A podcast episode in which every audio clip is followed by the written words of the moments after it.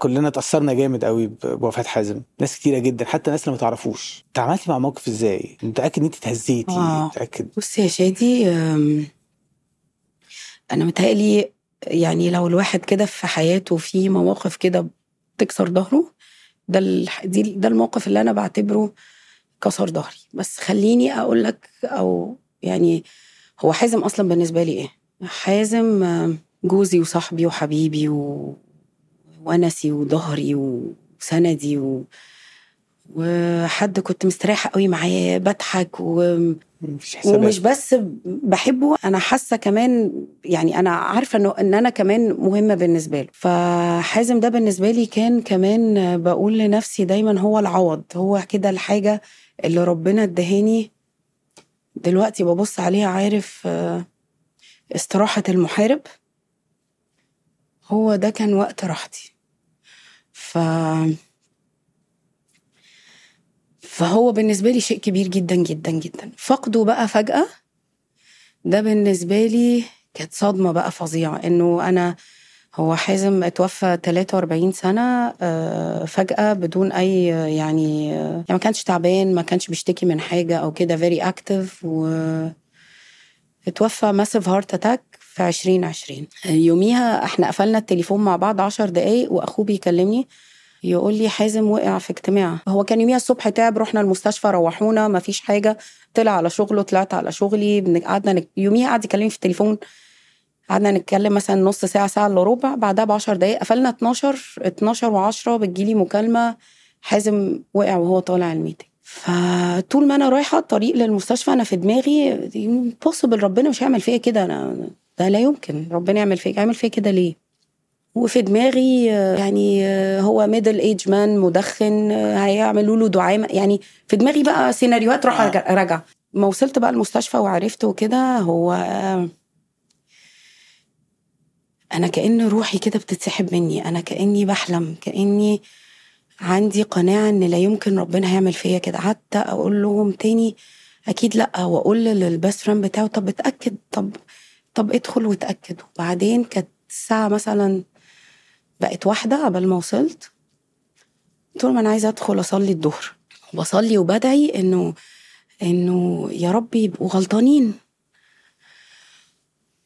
اليوم ده متهيألي ده أوحش يوم في حياتي. أنا فاك يعني اليوم ده والأيام دي عامة أنا بقى لا دريانة بحاجة ولا ولا راضية أخد حاجة. لا خدت مثلا منوم لا خدت مهدئ.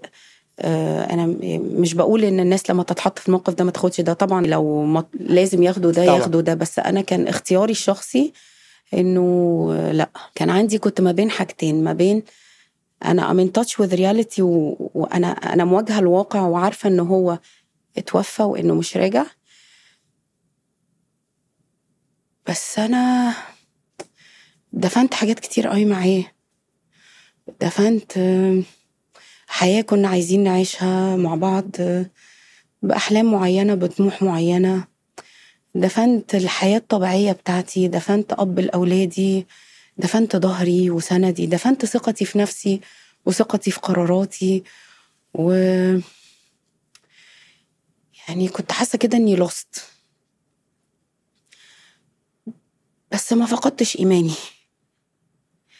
يعني لو هنرجع تاني لحتة ربنا بيعمل الخير.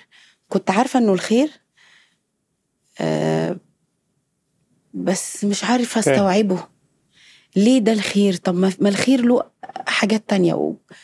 وحتى إيمانك بيتهز. يعني أنا يعني أنا أستغفر الله العظيم يا رب كنت بقول لنفسي يعني ده أنا أنا ماشية جوه الحيط. ليه أفقد؟ آه، من دي شوية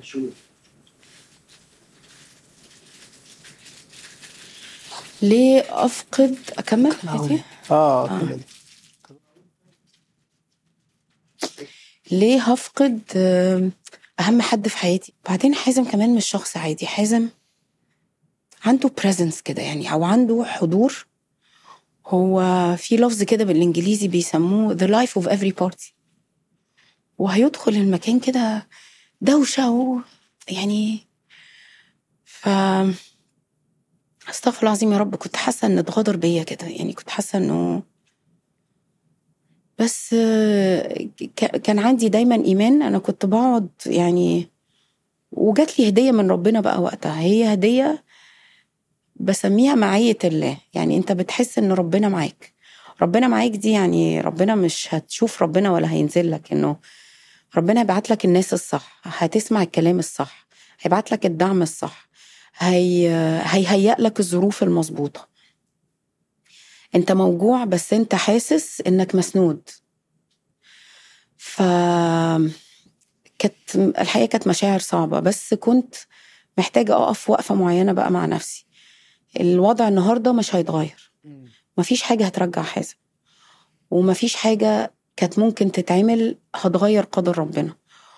وربنا قدر ده ليه عمري ما هعرف. وحكمته إيه عمري ما هعرف ولو عرفت سهل. جزء منها هيبقى اجتهادات صح. أو حاجات بسكن بيها أو silver lining يعني